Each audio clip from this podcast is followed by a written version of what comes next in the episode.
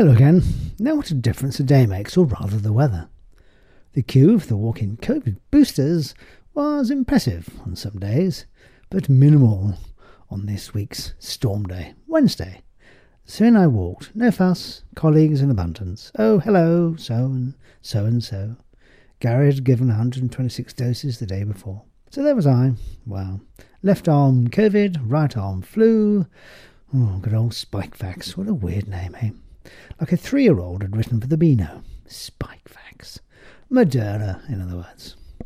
By the expected side effects within 24 hours, wherein your body's immune system begins, uh, sort of has all those spike protein pieces restart the immunity machinery once again.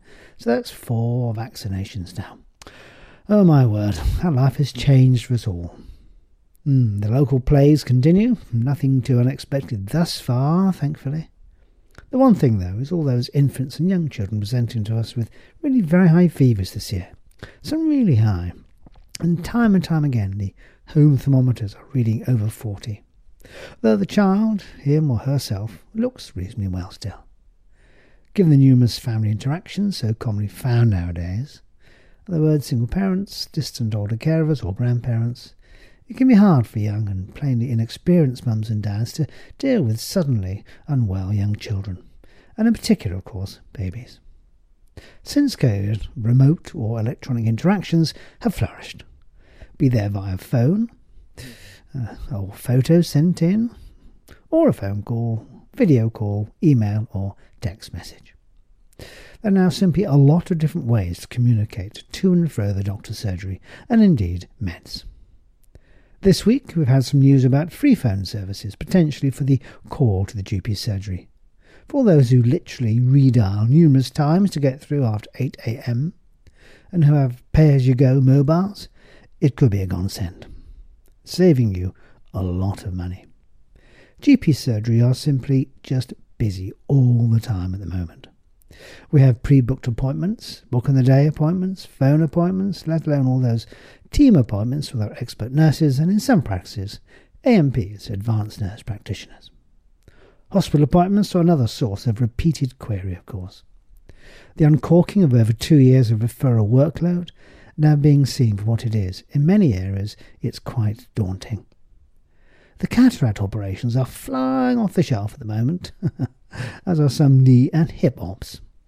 We see this information arriving early each week in our document files, as the weekend's workings filter through. In the olden days, a few years ago, it was the norm to allow the cataract to so called mature like a good cheese. The soft lens of the eye within its carrier bag, the capsule, gradually then occasionally becoming quite, well, dense, a bit like an egg white being boiled in a pan. You could see the telltale grey glazing over the eye, just like when you look at an old dog's eye in certain light conditions. Then the lens would simply be removed. Capsule opened, lens taken out. Through a cut at the front of the eye. Ouch! Rendering the patient what was called then aphakic. Interestingly, though, the lens of the eye is only responsible for about a third of our focusing. The front of the eye and other bits, the other two thirds. Also interesting is the fact that people who have aphakia can see ultraviolet light much more clearly than the rest of us. Wow. So, in those years gone by, it meant a large correction via usually a rather solid pair of glasses, or in Manx Gaelic, glasses. As they used to say in the old Rovers Return pub, come last orders. Come on, let's be having yous. Get off your asses, give us your glasses. Charming. The retort being similarly flowery. All good stuff. Nowadays, we have patients who have been to the opticians, been advised that they have a cataract, an early one, and sometimes, OMG, I've got a cataract, do something. Calm down. The NHS threshold for cataract surgery starts at about 6 over 12. The other factors can really throw this simple number into the shade as other factors confound, such as glare, driving in the dark, etc.